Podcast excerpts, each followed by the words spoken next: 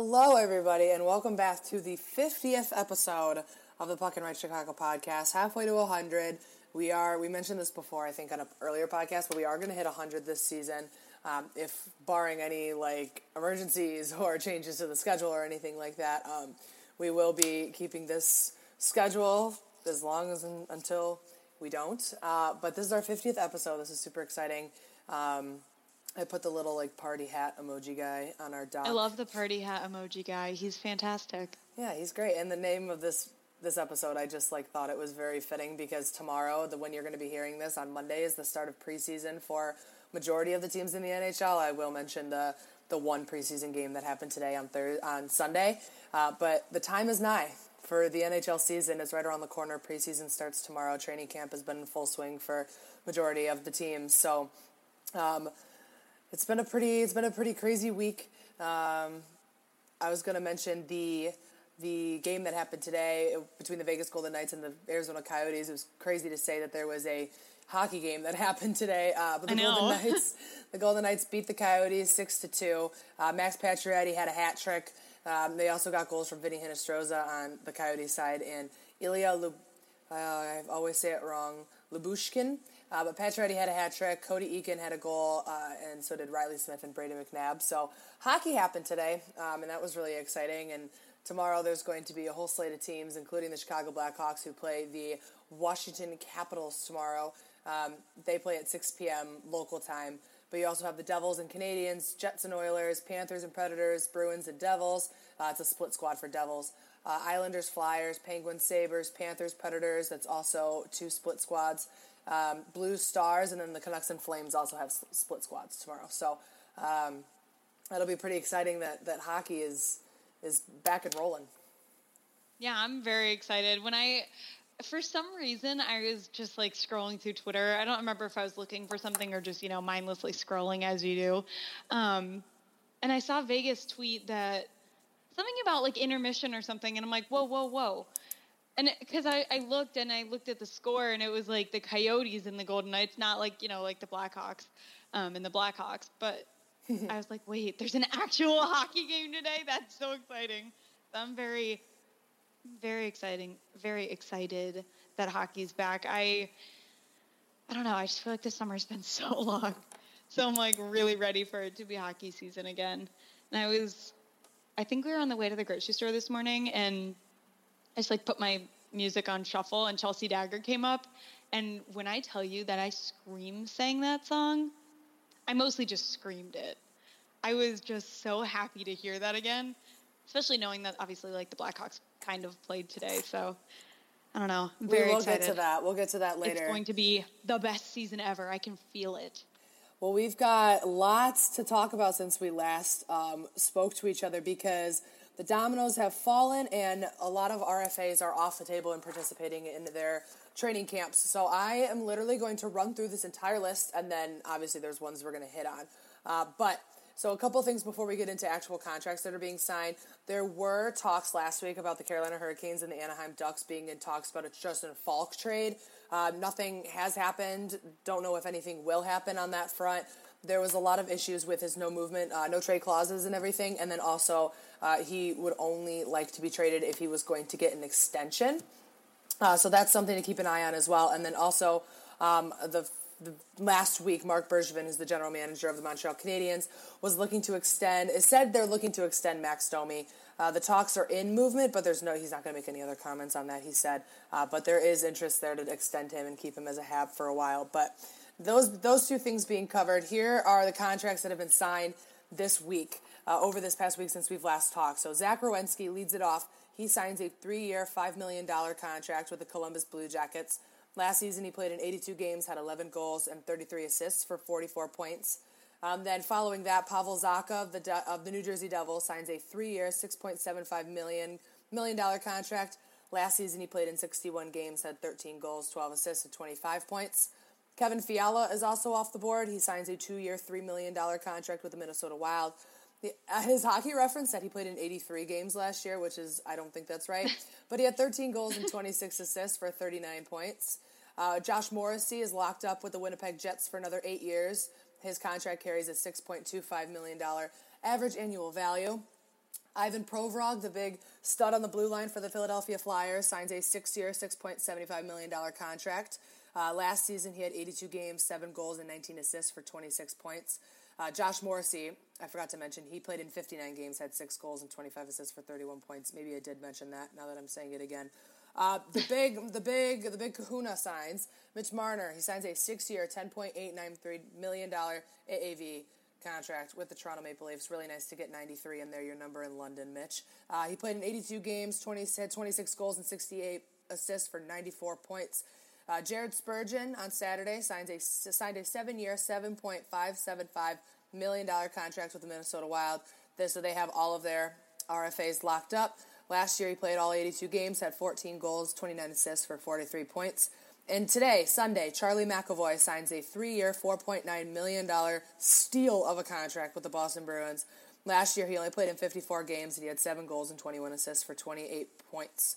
So let's start at the top and talk about Zach Werenski because he was the first chip to fall, the first guy to kind of set set the wheels in motion here for a lot of the other RFA signings. And um, not saying I called it, but I said that out of all of them, Zach Werenski was most likely to be in camp by the start of camp, and you he was. Say that.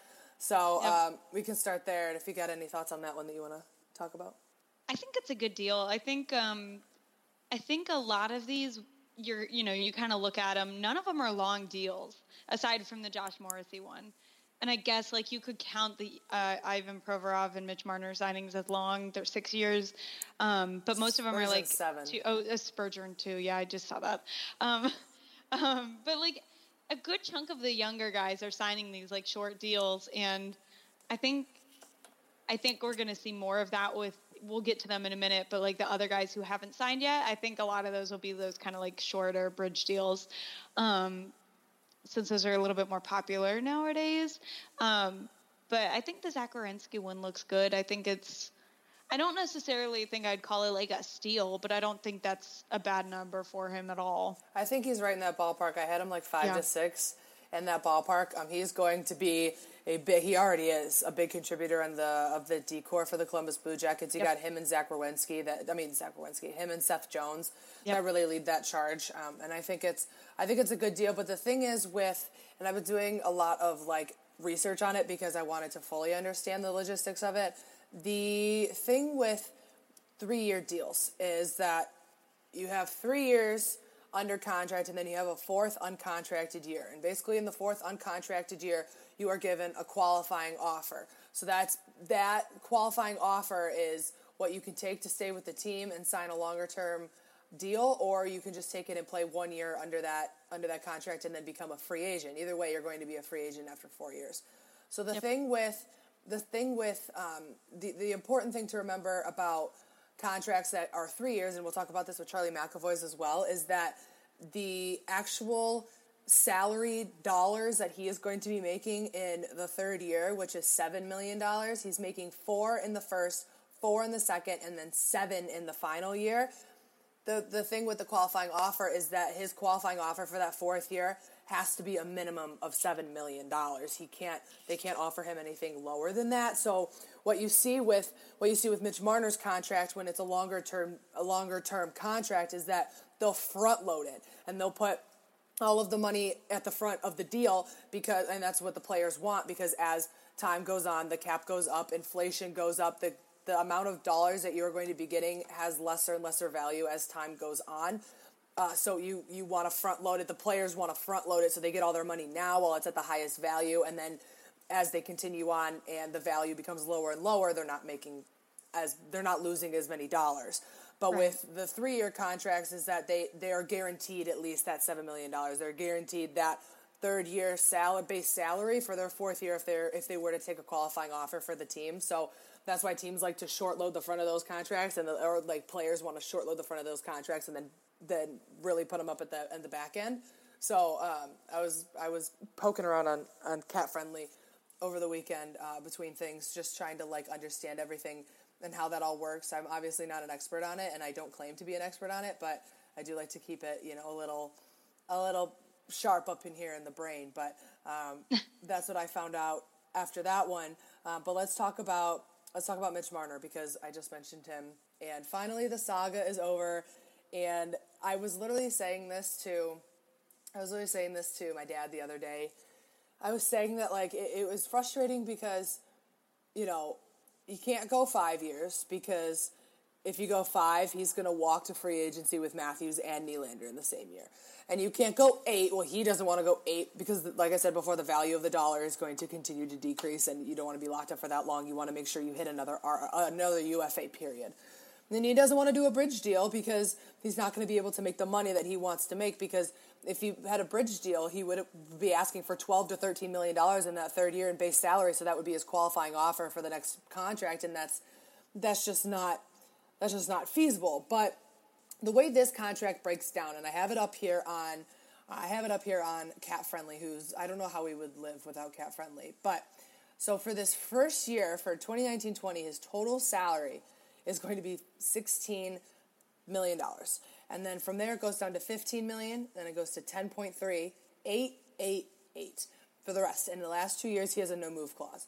Um, but his total AAV, like his cap hit, is 10.893.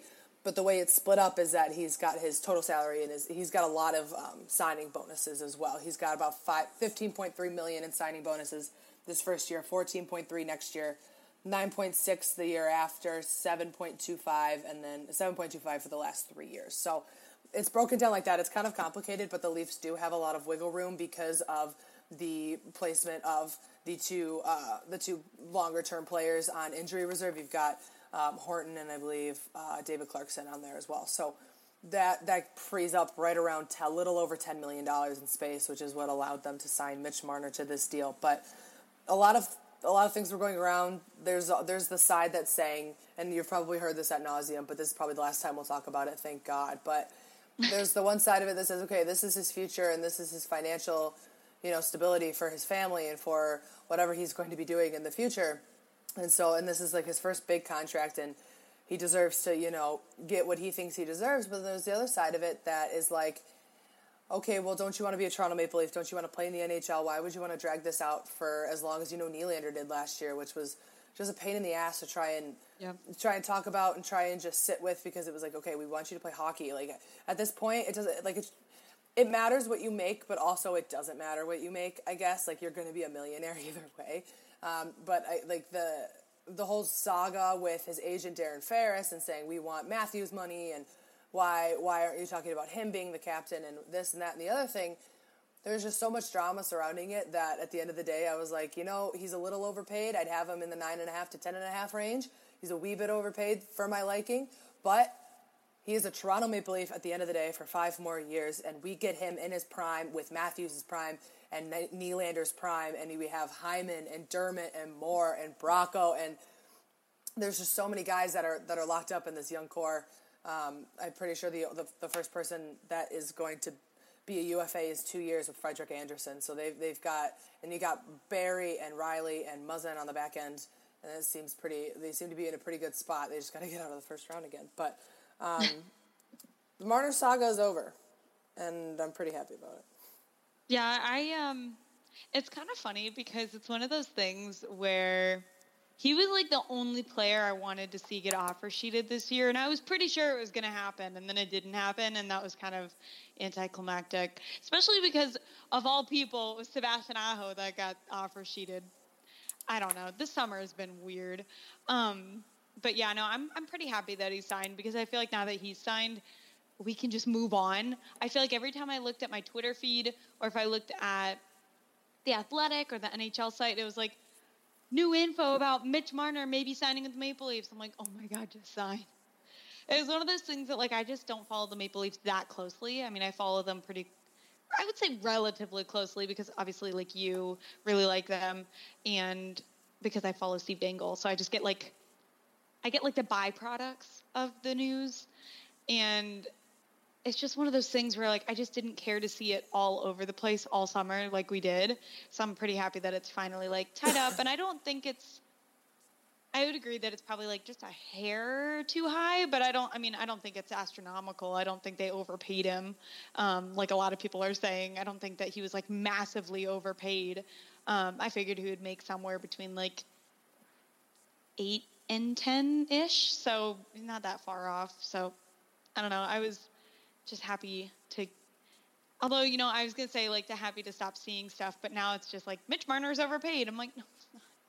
Yeah, no, that's and that's the conversation. I mean, it's going to happen. You, That's like the new play in- conversation.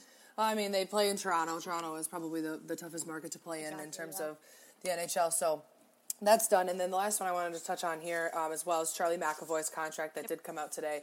Uh, that is for for a guy that is that important. And last year he did miss a lot of time with an injury, but a guy when he's fully healthy, that guy is a stud on their back end. That that guy is going to be the next Zdeno Chara. Like that guy, he he is their future of their blue line. And to get him at a deal that's four, pl- he got less than Werenski, which I thought. I mean, I would see Charlie. I mean, I would see Charlie McAvoy in a six to seven range, and like, and I get that he's only played a year in the NHL and he hasn't really proven himself, or two years, not two years, sorry, three years in the NHL. Um, but just to see him get that deal, it, I, I I saw it and I immediately was like, this is a Nathan MacKinnon contract. This is a contract that is Yeah. so underpaid that like not so underpaid. Like I wouldn't pay him, I wouldn't pay him less than four, but to pay him less than five, that's a little. You know, I thought that was a steal for Boston, and Boston keeps doing this. Don Sweeney is Yeah. A miracle worker at signing players. Like if you look at that Bergeron contract, you look at the Marchand contract, you look at there's there's a ton of contracts under the Boston Bruins right now that are that are are steals. Like David Krejci makes seven point two, Patrice Bergeron makes six point eight, Pastrnak makes six point six. I was gonna say even pasta too. Like it's it's unbelievable. Like and I mean this is David this is Krejci is the highest paid player at seven point two five.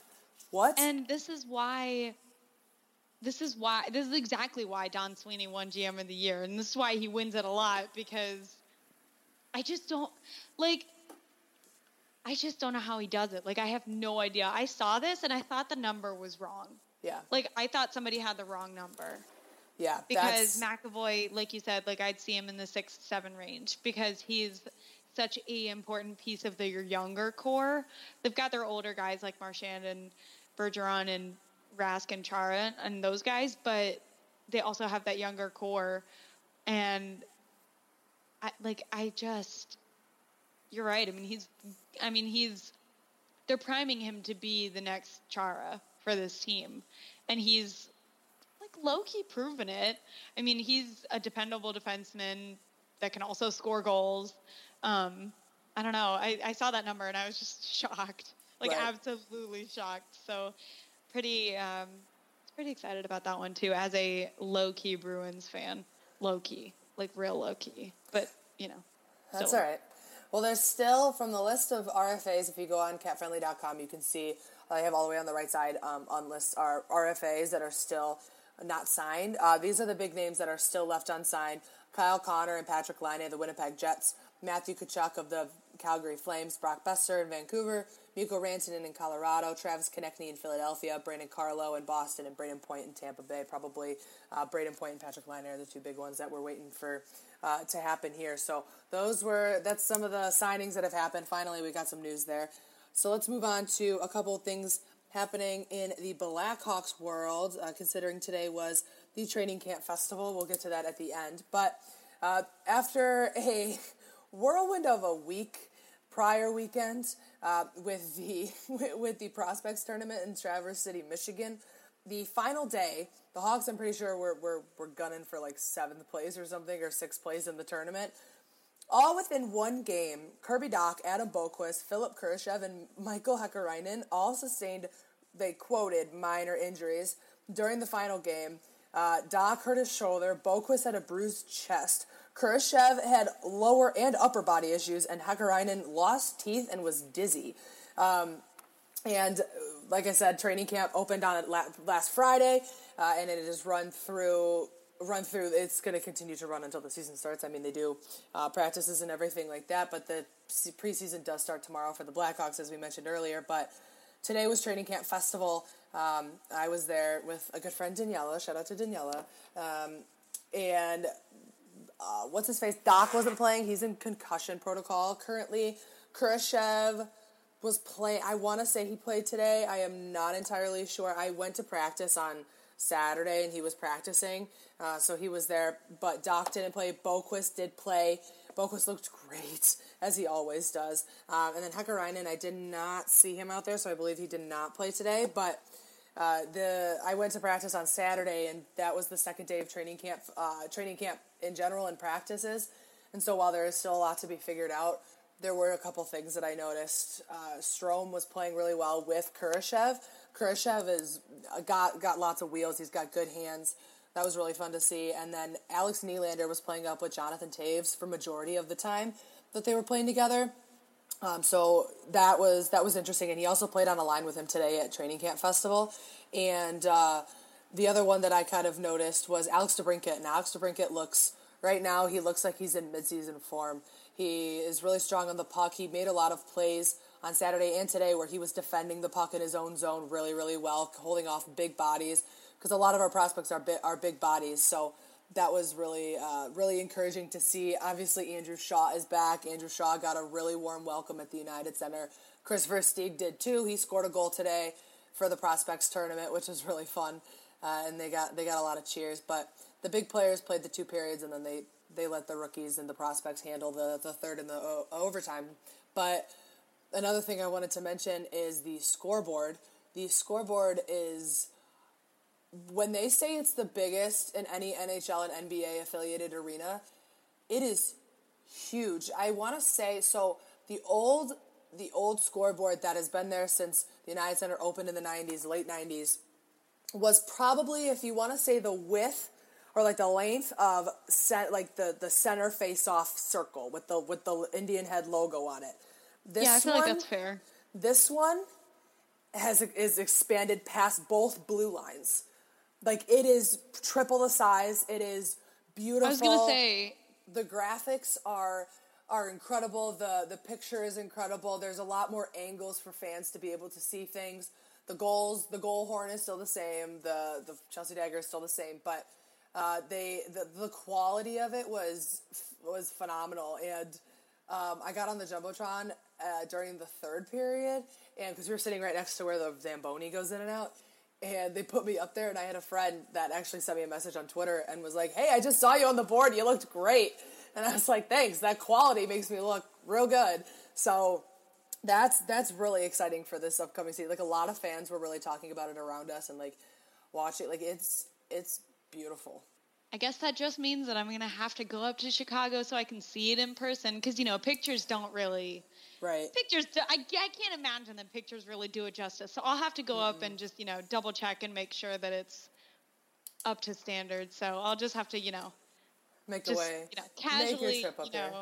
go up to Chicago and see a game. Just make sure that I really get the full experience. And the thing, the thing is too, is that everyone was talking about it, but like I've been this past year over spring break. We went to Vegas and we went to Arizona too. And Arizona just got a new scoreboard from I think like two seasons ago. But Vegas is, is obviously new.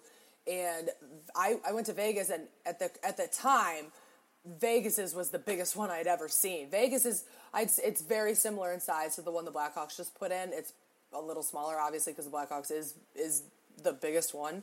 But I remember like during the game, they we we sat up in the nosebleeds for the game, but like like at a Blackhawks game, you can go down to the glass and stand there for warm ups, and so you're standing there and. For the fans that sit in the lower sections that are like close to the ice and they don't want to crane their neck up to see the to see the screen, they have big flat screen TVs inside the the the um, scoreboard. So they have the scoreboard that comes down and they got it all the way around, and then on the inside there's like an angled like view and it's and it's TV screens all inside the inside of it. So when you're sitting in the lower bowl, you can just kind of look up a little bit. You don't have to crane your neck up to see the. And I thought that was really interesting. And the Blackhawks look like they have something similar, but they didn't use it today. Um, they also didn't use the drop down screens that they showed in the promo, like animated video when they announced the new scoreboard. So we'll see if they do that during the season. But it it looked really great. It looked really great. So I'm really excited about it. It's it's funny because the Blackhawks announced they were doing that like earlier this summer, and like I think less than a week later, the Hurricanes announced they were doing the same thing. Um, obviously, the Hurricanes isn't that big. Um, PNC is also a lot smaller than the United Center, I believe. It feels a lot smaller. Um, PNC, I think, is more um, it's more condensed. They probably fit about like about the same amount of people, but PNC is very steep, whereas the United Center is very I don't want to say it's flat, but it it's, goes it's out not, more. Yeah, it's not as steep as PNC is. So obviously they weren't going to be able to get in as big of a um, as big of a screen jumbotron screen thing, um, but I've heard the Hurricanes one looks pretty good too. So I'll at least get a taste of a new scoreboard, just maybe not the Chicago one right away. But I do plan on on making it up to see that because everybody was taking pictures of it today, and I just really want to see it in person. Like that sounds like a stupid thing to want to see in person, but I want to see it in person. Well, no, also, like I was, I was giddy about it because last night on Saturday, my mom and I went to see Thomas Rhett at the United Center, and I realized on the way down there, I was like, oh my gosh, this is my first time at the United Center since the last Hawks home game last season. I'm going to see yeah. the new scoreboard, and they had it up in the in the ceiling because obviously with all the lights and everything for the for the show. But right, like I walked in and I, I still got to see it. But the thing I noticed too as well is because it is so big, there are significantly more like really really big support beams that run across the ceiling of the United Center, and it doesn't like yeah. obviously doesn't change like a view or anything. Like it's just there mm. to support it. But I did notice that that I was like, oh, this thing is this thing must weigh obviously it must weigh a ton because these support beams are like huge. Huge. Yeah. yeah. Yeah, I don't I don't think the last time I was at PNC was for the Jonas Brothers concert earlier in August, but I don't think they had put up this I don't think they'd put it up yet. Mm-hmm. If they did, it was up in the like it was it was up like you couldn't see it, but I don't think they had I don't think they had put it in yet because I, I feel like I remember them putting it in like a week after that. It's not like it. I mean, this. I was gonna say it's not like it takes that long to do. It it takes a lot of effort, I'm sure. Um, but it's not like it was. It's not something that would take all summer for them to do. Right. Especially because I think the Hurricanes. I don't think the Hurricanes one is smaller. Um, I still think it's like a pretty big upgrade from the one they had, which was very small. Um, like hard to see in the third level small. Um, but yeah, I'm I'm excited. I love all these new scoreboards. I think it's fantastic. I think, especially in hockey, where if you're sitting far away from the ice, there are times where, or even if you're sitting like in a certain corner of the glass, there are certain times where you can't quite see what's happening. So it's nice to have the scoreboard where like where you can see like the camera tracking the puck so you can kind of see what's going on. So obviously with a bigger screen that helps you see better. And as somebody who wears glasses, I very much appreciate that arenas are putting in bigger bigger screens so that I can really see what's happening. Well, and it is the 25th anniversary of the United Center being yep. built, so uh, what a way to celebrate and get a new jumbotron. Yeah. So that's what's happening with the Blackhawks. Uh, don't forget tomorrow night first preseason game versus the Capitals. For those of you that are in the Chicagoland area, it's on NBC Sports Chicago Plus, and then if you're in the Washington area, it's on NBC Sports Washington. Um, obviously, you can watch everything on NHL Network if you have if you have an NHL app if you have the NHL TV package. But um, also, are preseason just, games included in that though? I believe so. Re- I feel like last year I couldn't watch them, but I can't remember. So maybe really? I'll. Well, it's yeah. my first year. It's my first year having ML. I mean, it's my first year having NHL TV, and I just got the giant package that like includes everything. So I didn't really yeah. read like what I know, I didn't either. I just let my I just let my subscription renew. I was like, whatever. Um, I feel like I couldn't watch preseason games last year. I feel like I streamed them, oh, okay. but I can't. I can't remember. Maybe they're. I don't know. Maybe I did watch a pre. I can't remember. Well, I, we'll find out for you guys. I I feel like you can't, but maybe they've may have also changed it for this year. Yeah, but I feel like every year they keep updating it. Um, but also, as a reminder, every game this season, if you live in the Chicagoland area, which I'm assuming a lot of you do, um, all of the games for the Chicago Blackhawks this season will be on NBC Sports Chicago, either NBC Sports Chicago or NBC Sports Chicago Plus.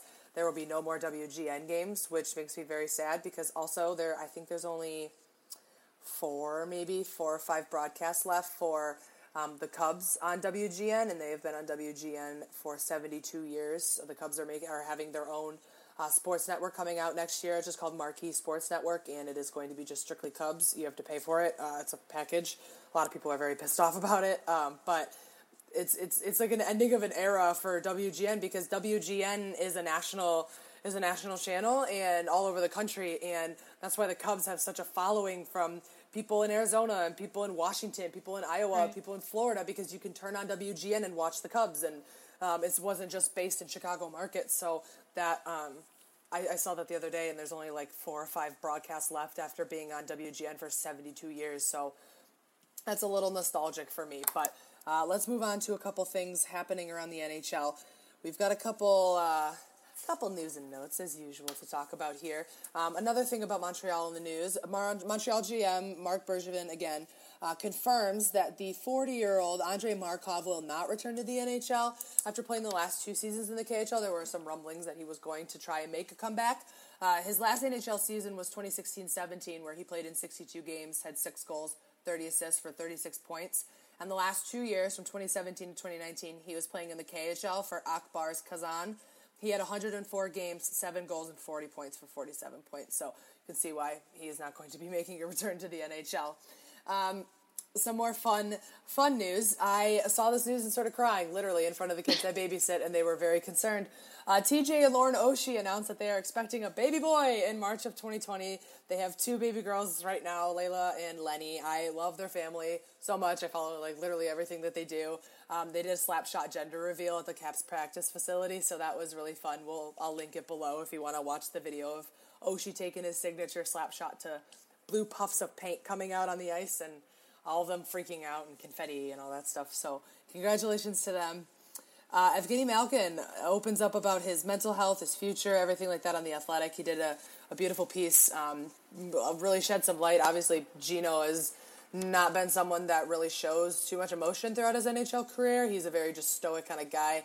Whether that is there's a language barrier there with Russian, or if it's just he is just personality and he doesn't want to express himself very much. Um, that is a beautiful article that I I was getting a little teared up on. I love I love Evgeny Malkin, so I'll we'll link that below if you're an athletic subscriber. Uh, Bruce Cassidy signs a multi-year contract to remain the head coach of the Boston Bruins.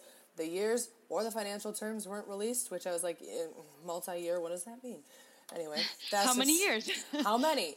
Um, bigger bigger piece of news here. Logan Couture last week was named the new captain of the San Jose Sharks after Joe Pavelski signed as a free agent with the Dallas Stars. Uh, Brent Burns, Tomas Hertl, Erik Karlsson, and Joe Thornton were all named alternate captains. Last season, Logan Couture played in 81 games, had 27 goals, 43 points, and 70 assists, and he was a stud in the playoffs, if any of you watched the playoffs. Uh, in his career with the San Jose Sharks over the last nine years, he's played in 663 games, has 240 goals, 267 assists for 507 points. So, congratulations to Logan Couture. We both really like him. We'll get we'll come back to these news. Don't worry. Um, I'm just running through them all, and then we can talk about them. Uh, I read this one on Thursday last week, and I also started tearing up. Shea Theodore is one of my favorite players.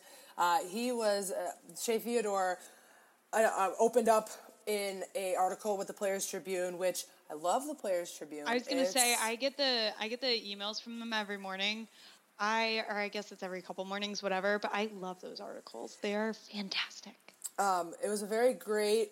It, the the whole idea and everything was started by Derek Jeter, who obviously was a former New York Yankee, uh, probably one of the best New York Yankees of all time, and he basically wanted a platform for for athletes and people to be able to come on and talk about things from their point of view. Uh, he had testicular cancer this past summer after testing, failing a drug test at Worlds for Team Canada.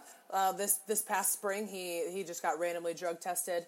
He failed the drug test it was HCG, I believe, was the hormone that he had just an excessive amount of, and usually it's found in uh, usually found in pregnant women at really high levels like that.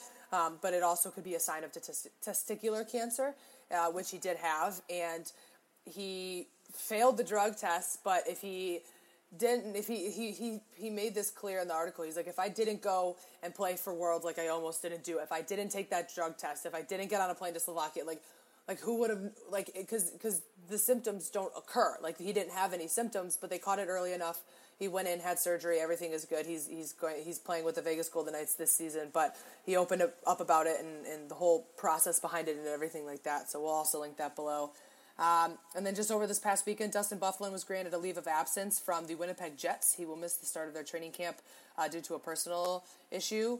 The head coach Paul Maurice said that it wasn't anything that was like malicious or like really bad. So hopefully everything is okay on his front. Uh, yesterday, Patrik Laine will be heading to SC Bern, which is the former pl- the former playing home of Nico Hischier. in Switzerland while he waits to sign a contract. He is a restricted free agent, as we mentioned before. And Evgeny Kuznetsov has been suspended three games by the NHL, um, which I said they weren't going to suspend him, and basically a three game suspension is nothing. So if we want to start there, we can start there and chat about that. I, I, it's funny because I, for some reason, I was like so sure that they were going to suspend him for that. I guess I, I mean, I've said this multiple times, but I don't know the ins and outs of like the business side of the NHL. I just watch hockey because I like watching hockey. If I learn business stuff along the way and rule like legit rules outside of what they do on the ice, cool. But I guess I didn't know. I think we talked about this when the news came out that he had even done this um, a couple weeks ago. Um, I didn't know that you couldn't. It's not that you couldn't. It's just typically the NHL doesn't. Um, like there's not really a rule saying that there's you can't use that drug specifically um, and get suspended for it, something along that line. Um, but I so I was kind of surprised after we had had that conversation that he was suspended and I don't know why my first instinct is to laugh at this. I like I have no idea why that's my first instinct. Um, I think maybe it's because three games, like you said, is literally nothing. Like that's just a little, little tap on the wrist. Yeah, it's like don't hey, do that again. You did a bad thing. Yeah, let's let, let's not do that again. Did you learn? Did you learn from this? Okay, great. Go ahead and go play. Cool, great. Go But, sit like- in your corner for three days and then let's go. Well, I don't think either. Like, I don't think it's um, two. I don't think it's something that's like it, it should be like a super long suspension. And I think a lot of people Right. are missing the point of like, I would rather him. Like, I don't want to see him get suspended because it's like, oh, you did cocaine. That's a bad thing to do. I would much rather see him get the help that he needs, get the support that he needs from his teammates, which the Capitals have have pledged their support behind him and saying, you know, we're going to support him through this. But I would much rather see publicly, publicly, like the NHL saying, okay, yeah, like, like I feel like the suspension just kind of puts the NHL in a really negative light of just saying like, oh, you did a bad thing, we need to suspend you for it, and rather than like. Hey, you did this thing, whether it was a mistake or not, or whether you did it on purpose or not. We want to make sure you get some help, and like we want to make sure that you we get you back on the right track so you can play hockey, you can be the best like teammate and father and and son and everything and husband that you can be for the people that are around you that need you because I feel like the like obviously that could be happening behind behind closed doors. We don't know everything that goes on, like you said, but it's just in a public light for them to be like, "Bad, you get a suspension." Like it's just kind of It like that. I don't think that's the direction you want to take this. I also just it it's kind of along the same lines. I just the NHL just seems to suspend things for weird reasons. Like I the thing that I keep coming back to and that I have been coming back to and I can't think of the guy's name right now, which is really going to make me upset, but that guy who played for the Kings who abused his wife, who gets to somehow could maybe sign with a team halfway through the season this year, Oh, which is ridiculous. I oh. oh. cannot for the life of me think of his name right now. Um, I'll look okay, it up. it's not important. I'll look it up because Um, I know I know who you're talking about, and that'll bother me too. I know exactly who you're talking about. like, like, come on, like you need. He needs to not play in the NHL ever again. I'm sorry. That is something that you have completely messed up. You did that completely intentionally. Whereas, like, you look at the Kuznetsov thing. Like, you're right. Like, you could have. I'm not saying you can like do that by accident, but he could have just not been in the right mind space. He could have Slava Slava Voinov.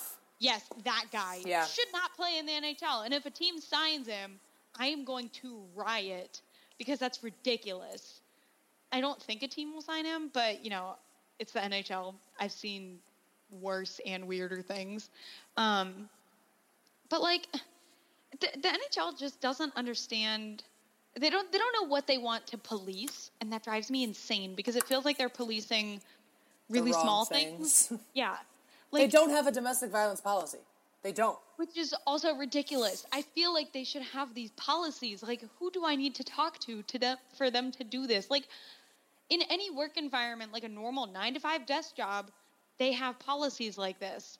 I don't understand why the NHL wouldn't. Not that really like any. I mean, you look at MLB, you look at NBA, you look at the NFL. Like, I don't think any of them really have like super very strict rules about this stuff and I just feel like maybe There are more important things to deal with.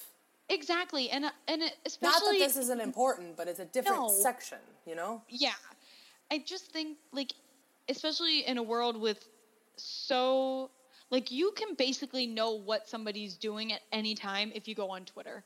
I'm being dead serious. And like I just feel like especially in a world like that where we everybody lives online and knows what everybody else is doing all the time, like it's so much harder so when this stuff comes out like it it comes out usually from the wrong source number 1 but number 2 like when it comes out like I don't know where I'm going with this, but like you get what I'm saying, right? Right, like it's right. just with social with social media, it's so much easier for this stuff to get out. That's where I was going with this. It's so much easier for this stuff to go out, and I just feel like because of that, I guarantee you this is not the last time some guy's going to get caught doing some sort of drug that is illegal. I guarantee you. Well, it it's not- happens all the time, and Yeah. nobody gets caught. Yeah.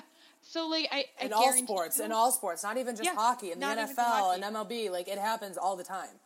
I just feel like the NHL just needs to maybe take another look at their like prioritize what is yeah. like important to address because like obviously you you do want to address this kind of situation like cocaine is not something you should be messing around with and it's very Oh. dangerous and like you don't want your you don't want your league to be kind of like plastered with that but also Exactly. you need to also take into account okay if we're going to take this seriously we also need to take things like domestic violence and and all these other issues that do like occur alcohol issues as well. Like also seriously Just- just as like serious and mental health even just general mental health like i just wish not saying that they like would suspend somebody for that but like i just wish the nhl had a little bit more in other sports as well but the nhl especially because that's the sport we follow obviously um i just wish they had a little bit more like there's a word and i can't think of it but i wish they would just show a little bit more passionate about it yeah. i guess compassion's the right word like I mean, more these are your more players. than like, more than Bell. Let's talk. How about put it that Exactly. way? Like- Like, like, all season, players. all months What- of the season. this sounds really bad, but like, like, oh, I really do think that it's going to take something absolutely drastic to happen for them to do anything. And it has. There have been players that have committed suicide or players that have died early because of CTE, which also happened. Uh, came out this week. I forgot to mention it during the Blackhawks uh, Oh, yeah. segment. Stan Mikita. They did an, uh, uh, a total study of his brain, and he had stage three CTE. But the NHL has then like its affiliates have have always said, okay, no, that there's no correlation there, which that's something that like it, you, you can't just and this is what Dan Carcillo fights for every single day is like you can't just put it on the back burner. These are things that are arising and they might have not been an issue 10 15 20 years ago but they're an issue now and they're things that impact players now and are going to impact your players in the future when they're done playing and when they have kids that play and everything. Then it's it's a whole circle. Literally it's the lion king. It's the circle of life. Everything connects in the end. I just feel like I just wish the NHL would care more about its players. Yeah and that's that's the most That's frustrating literally what it boils down to.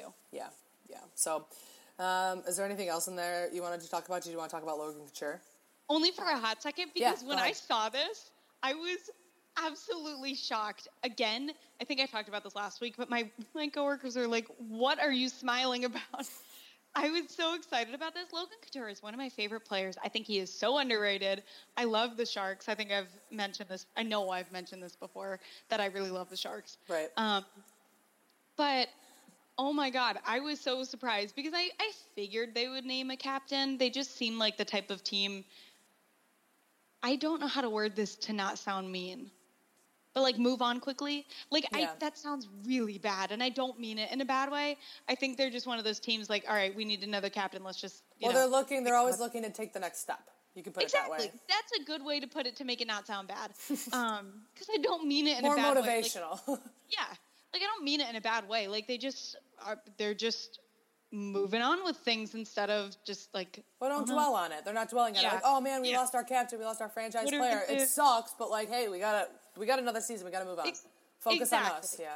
but i guess i just assumed that they would name like brent burns or like karlsson i i figured maybe like one of them um, I didn't think it was going to be Joe Thornton only because he signed like a one year deal and he just signed like a week or two ago. Um, so I didn't think it was going to be him. I was really, I was actually really sure it was going to be Brent Burns. Like I was like Really? ninety percent sure. I was like, yeah, Burns, he's got this. and I knew it was going to be Couture. it didn't happen. But I'm He's so the excited next for stud, though. Like, He is, and I'm so excited because Well, he he's on my fantasy stud. team this year. I think he was on my fantasy team last year as well. I tend to pick the same guys, but I, I'm pretty sure he was on my team last year too. Um, but man, I just love him so much, and I really do. Like, I genuinely think he's an underrated player. So it'll be interesting to see how he fares as a captain. I think all five of those guys are pretty good, um, pretty good leaders, and I think the Sharks are like a weird team where they have a bunch of vet guys, but they also have like a ton of younger guys. Yeah. So I think Logan Couture is like a healthy mix of like vet guys, but also he's still pretty young. right. So, I agree. Yeah, very excited. Very, very, very excited about this. Okay, let's talk about since you just brought that up. Let's talk about fantasy really quick because I just wanted to talk about our teams. Like we can just say the players that we drafted because uh, if you do not know, Megan, uh, Megan, I, her sister Olivia, and my other friend Daniela are all in a fantasy league on ESPN. Uh, we play against each other. It's all that good stuff. But we just had our draft last Monday, and uh, I just wanted to like we could just run through who we got. So I'll Yep. just.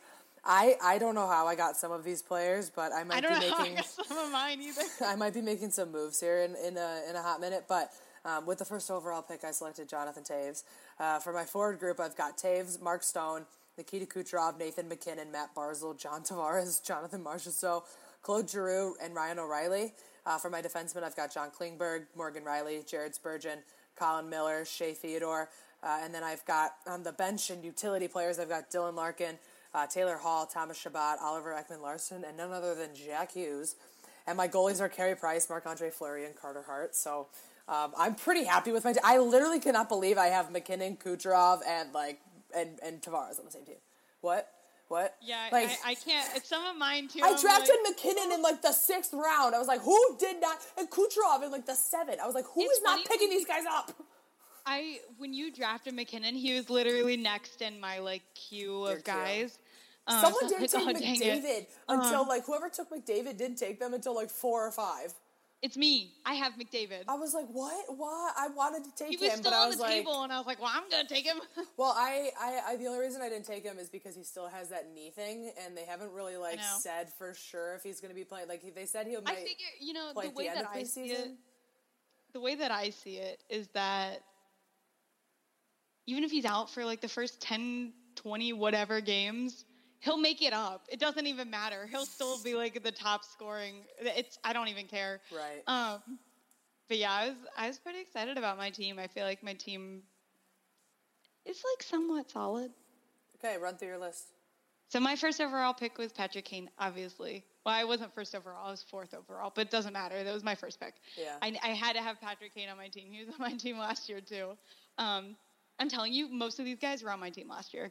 Um, so I picked Patrick Kane, Tyler Seguin, um, Alex DeBrincat, Brock Boeser, David Pastrnak, Connor McDavid, Elias Whoa. Pettersson, Logan Couture, um, Leon Draisaitl, and then my decor, uh, Duncan Keith, Miro Heiskanen, Brent Burns, Calvin DeHaan. I have a lot of Blackhawks too. Um, PK Subban, Michael Kempny, um, and then my oh, he's my utility guy. But then my bench is Patrice Bergeron, Brett Pesce, Greg, Gabe Landeskog, Keith Keith Yandle, Yandle. and then I got uh, Peter Mrazek, uh, Andrei Vasilevskiy, and Robin Lehner as my goalies. Very exciting. I'm It's a good very time. excited. Yeah, It's a good I'm time. really having a good time. I literally picked half the Blackhawks roster. I, you know, I'm really taking a gamble there because I don't think anybody knows what they're going to do this season. So I'm like, all right, you know what? We're just going to bank on them being good. I almost picked Dylan Strome too, and I was like, no, I need to pick somebody who's not on the Blackhawks. I literally, I was looking. Jonathan Toews is the only Blackhawk that I have. You know, I'm the worst. I think as the season goes on, I'll probably switch out some of my Blackhawks players. I think that's what I did last year too. I feel like I remember drafting a lot of Hawks early on, and then I changed really quickly. Um, but yeah, I lots of Hawks players, so we'll see. I the goalie, I feel like the goalie pool was kind of tricky this year. Like I wasn't sure really who to. Who I to knew take. Ca- I knew Price. I wanted Price and Fleury for Yeah. sure. And then like the third goalie, I was just like, who's good? And then I was like, I know, Carter was Hart like- was still left, and I was like, Carter Hart, you're my third goalie. Yeah. I know, and I, well, and I thought about taking Carter Hurt, and I was like, I don't know. And I figured Vasilevskiy was a semi-safe choice. Almost took Ben Bishop. I think somebody else might have taken Ben Bishop. Yeah. Um, and then I I, know was like, Daniela well, got Andersen, and I was going to take Andersen, and I was like, Olivia was too. Olivia wanted Andersen. Um, Olivia's like, I want Pecorine. I'm like, no, you don't. Don't pick Pecorine. Please don't pick Pecorine. don't, don't, you don't want Pecorine. Dude, Please don't. He's old. Please don't pick him. Wait, this Uh, is a total side note. Hold on, before I forget. This guy behind us at Training Camp Festival today was saying names. It's just, just Daniela and I would just look at each other and be like, "Do you do we watch the same sport?" He said Oh, no. uh, Dylan Strom, and then he said Alex Nylander, which I literally like cringed. I was like, "Oh my god!" Yeah, that's not right. and then he said Pekka Rinne, Ooh, nope, nope. That's a hard pass. and you Like, said you said that, and I was like, I just was like, I'll be the triggered for a first to- second. I'll be the first to say that I don't pronounce names well. I am one of those people who will look up like how to pronounce so and so. I do it all the time. I do it when I'm at work, when I have to call people. I literally look up people like how to pronounce names. Right. I don't want to disrespect somebody and call their like say their name wrong. Um, not that it's not like disrespectful necessarily, but I want to be respectful, Right, That way, right. Um, and try to say their name as accurately as possible. But Hey, oh I know that God. struggle. I my name has been said wrong my entire life. Surprisingly, So it's nice so- that people that like take the time to be like, "How do you pronounce your name?" I'm like, "Thank you for asking." it's surprisingly Shaylin. people pronounce my last name wrong all the time. I still don't really understand that one. I thought I had can't a tell you how many. for like ten years. even Yeah, you thought I. I might as well be related to Wayne. Well, that's what um, I always thought that in my head. I was like, "Wow, okay, I'm gonna remember her last name forever now because it's the same as Wayne Simmonds." No, it's not. It's really close, but people always call like people always say my last name is Simons, and I'm like, no, there are two M's, two. Yeah. And I yeah, I just never corrected you on the like last name thing. I was like, whatever, it's fine. It's you you got the gist. You got all the letters and an extra Right. one. What's the harm? But people spell my name more often than they mispronounce my name. Like I feel like Megan is spelled eighteen thousand different ways, and my parents had to pick like one of the weird ones. yeah, So one of the weird spellings. I love you, parents, but you picked one of the weird ones. I think it's like one of the more Irish spellings because my name is like a very Irish name. Um, but yeah, it's oh man. So I just oh, did I, t- I think I was telling you the Maple Leaf the time my sister and I went to Maple Leafs game last year, and the girl sitting next to us, bless her heart, she was cheering for the Maple Leafs, but she was pronouncing every single one of their names wrong, and I was like, oh, honey. Oh, bud. Honey. Oh, bud. She called him Austin, uh, Austin Matthew. Like there wasn't an S. And I'm like, girl, That ain't it, Chief.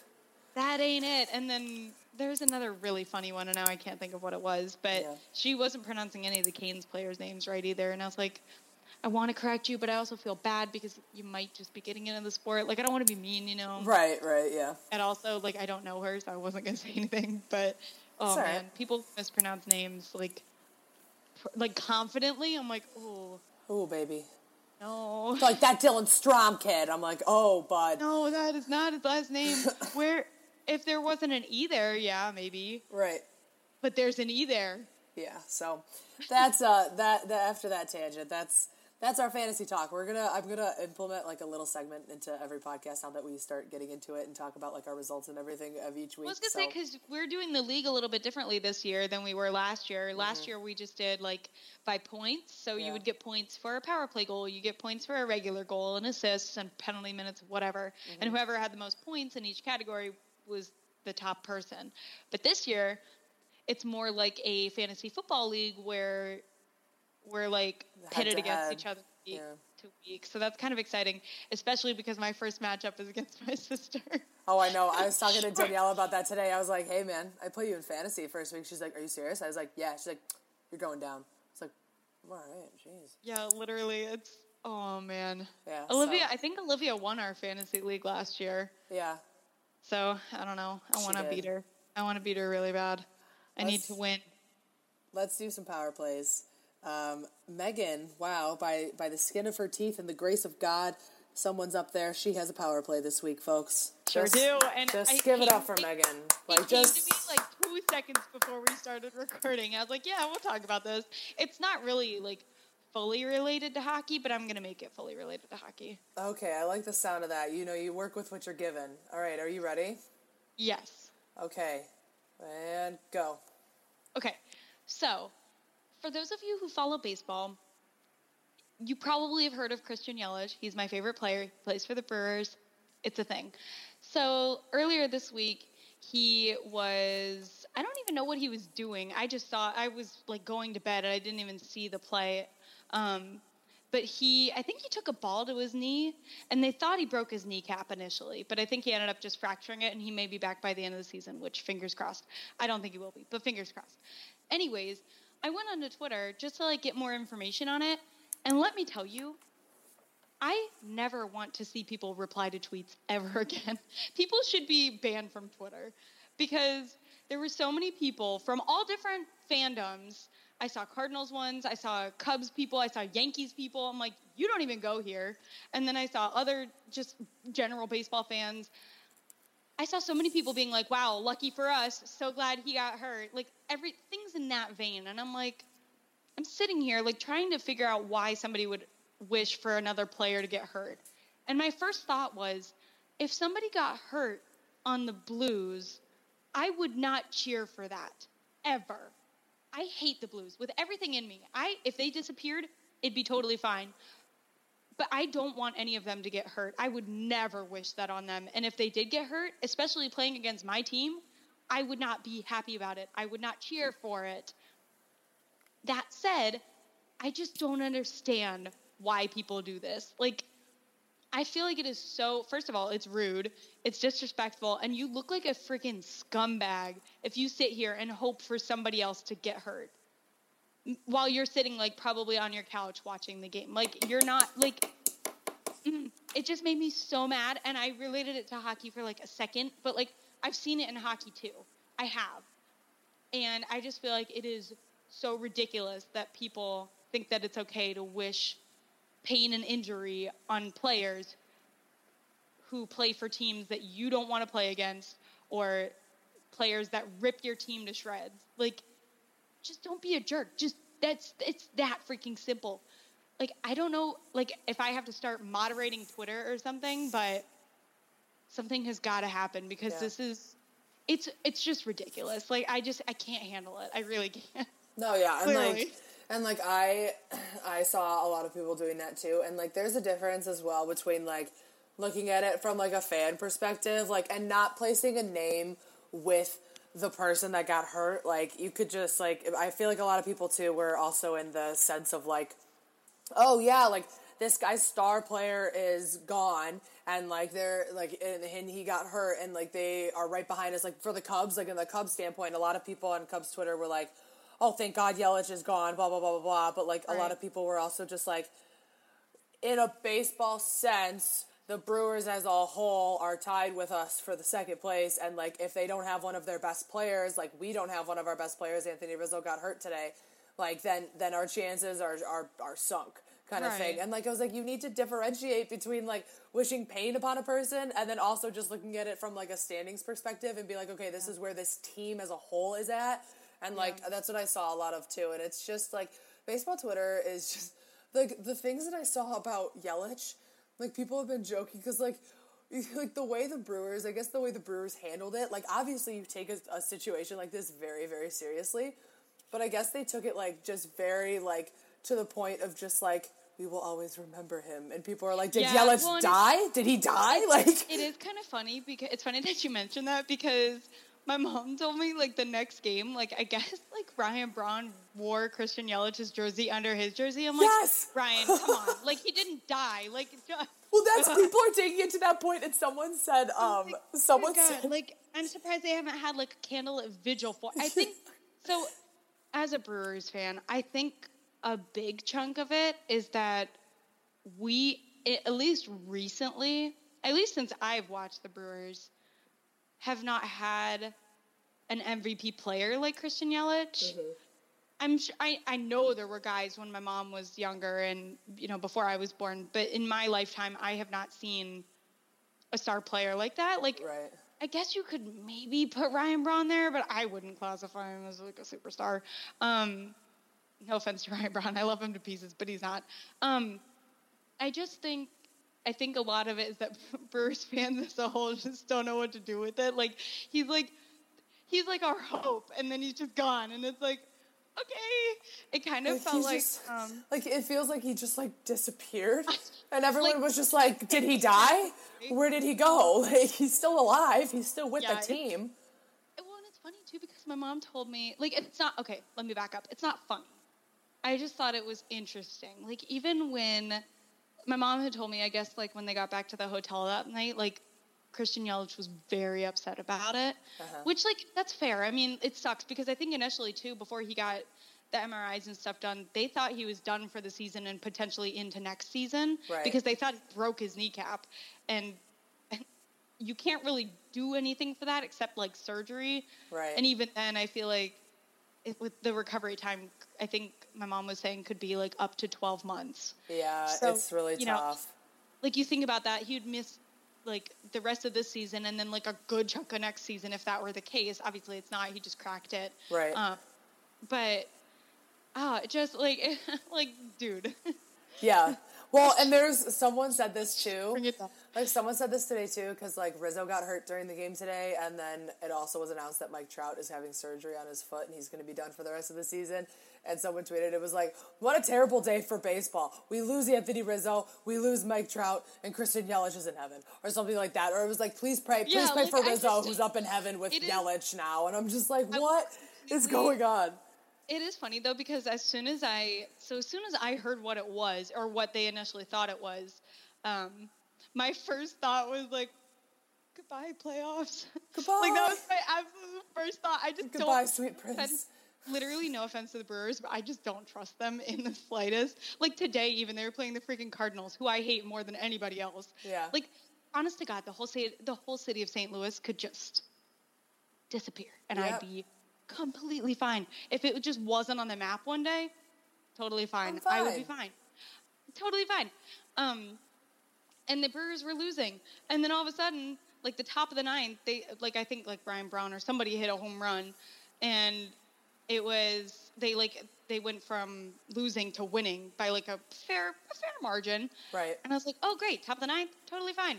Five minutes later, my phone buzzes and the Cardinals almost tie it up. I'm like, oh no, I can't trust them. I can't trust them. They just, they're like the Blackhawks defense. I straight up just cannot trust them. Well, the hardest so, thing for me as a Cubs fan is like we're trailing the Cardinals in the division, but we're also like right in front of the Brewers. So I'm like, who? I, I cannot cheer. I, I have to like. Like I have to cheer for the Cubs to win. I have to cheer for the Cardinals to lose and for the Brewers to also lose. So I'm yeah, just like, but they're playing each other. That I'm like, who? One has to who do win. I need to lose here? Who, who, um, who needs to lose more? I think the it Cardinals. is kind of funny that it's funny that you mentioned that because that's. I was thinking about that today. Like, uh, like I was like, wow, I don't know who Shay would be rooting for in this game. Well, um, like we're only two games behind St. Louis, and we're a game up on the Brewers. So, like, yeah, if we keep winning, and you keep winning, we're just going to stay the same. But if St. Louis keeps losing, then we're going to get back into first. Exactly. So, so I need St. Louis uh. to lose, and I need both of us to win.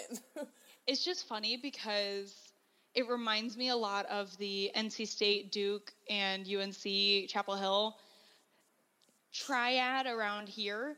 Um, it's very much the same way where like if Duke and Carolina are playing, state fans are like, well, I don't know who to cheer for. And right. same thing, like if State and Carolina are playing, or if State and Duke are playing, the other two are like, well, what, what do I do? Right. Like, I don't want to cheer for either of them. Right, right, right. So it's, I feel like obviously hockey gets like that too towards the end of the season, especially when you're in a playoff push. You're like, well, I don't want either team to win. Right. I can't tell you how many games were like that last year, especially when the Blackhawks got so close. It's like I need right. you to lose, but I also need you to lose.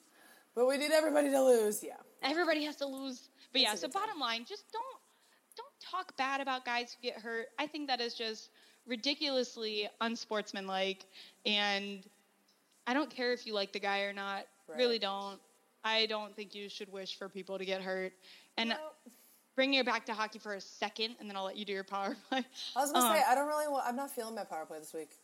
Oh. I'm not feeling it. Like I'm really like I put it on there, but like I'm not feeling it. It's preseason predictions, but I was like, you know what? I'm just not feeling it. Oh. Okay. okay well, you know what? I'm just like I don't know. Like I like this conversation that we've had, like about this. Like I was like I feel like that's just fine. You know, like well, like ending it sort of with a hockey tie-in. Like I um, when last year or this past season in the playoffs when Ovechkin punched poor Svechnikov in the face. Um, I can't tell you how many people were like, like on Twitter. The one that made me the most mad was what is her name? There's a song about her, and now she does journalism in Washington. What is her name? Oh, Mia Khalifa. She used to be like a porn star or a stripper or something. Can't remember, but she's all of a sudden a journalist now, and she was berating Svechnikov for that, and she's like, "Thank God he's out of the lineup." Blah blah blah, and I'm like, "Slow your roll, my dude."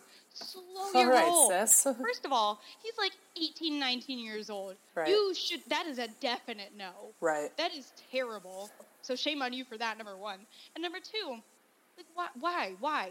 Like right. you guys have a, not that it mattered in the end, but like y'all have Ovechkin and Braden Holtby and Nicklas Backstrom and Kuznetsov and Oshie. Like the right. Hurricanes have like Sebastian Aho and Petr Mrazek at best. Like, don't freaking talk to me. Right. Right. like, I mean, obviously, like the Hurricanes are better than just those two players, uh, but like, you look at the Capitals and they're like studs, right? And then the Hurricanes are like young guns, and it's just like, like don't just don't be mean about that stuff. Like, why would you wish for somebody to get hurt? Right. That is so terrible. That like, imagine just like, imagine just seeing somebody and just being, wow, I really wish they would get hurt right now, or wow, I'm really glad that person fell down the stairs. Do you know how terrible that sounds? Right, like terrible. Like you sound like a awful person when you say stuff like that. Awful person. Right, and I just yeah, that's that's that. that was a good that was a good power play, and also like I feel like that's an important topic, so we needed to talk about it. But um, I finally thought of one. all right, let's wrap this baby up. We've got countdowns here for you. Tomorrow, preseason, as we mentioned before, we've got 19 days until the regular season starts on the 4th. Blackhawks will be in Prague versus the Flyers. And we have 25 days until the Sharks invade Chicago for the home opener. I'm so pumped. My dad and I are going. We're sitting at the 300 level. We're ready to just get crazy. There's there's a um my favorite my one of my favorite ever Blackhawks videos that was ever done it was after the 2013 Cup, and they did like the uh, with the the fun song is like some nights I stay, and they do like oh, yeah, yeah. all the montages. And yeah, um, my favorite one, I want to say it was. I'm pretty sure it was uh, Dave Bolland. But the one line that he says, he says, "I stand for the diehards in the 300 level," and I'm like, "That's me, Dave." Let's that's go, baby! So my dad and I are going. We're very excited. It's funny so. because like that's even me. Like with the Hurricanes, like I don't usually sit in the lower bowl. Yeah, I just sit up in the cheap seats. It, you could go to more games if you do that. I don't know if people think about that, but right. That's galaxy brain level stuff. Use your head, dude. Use your head. Yeah, so. use your head. Just. It's okay. Just well, that was a heck of a heck of a 50th episode of our podcast. I'm pretty excited about it. Thank you for if you've been listening since day one, or if this is your first podcast that you're listening uh, of us. Thank you, thank you for listening to us. Thank you for continuing to listen to us. Um, we really appreciate it. Once the regular season starts, we will be more active on social media. I'm very excited about that. I know we say that every week, but it's it's getting closer, so I feel like we have We're to say there. it. We're getting there. Um, but yes, thank you for tuning in this week. We hope you guys have a great week up ahead of you. Uh, hockey this week. Get excited. Um, and we're so, so, so, so close. So we are very excited. Um, and yeah, thank you for coming back. Hope you guys have a good one. Bye, guys.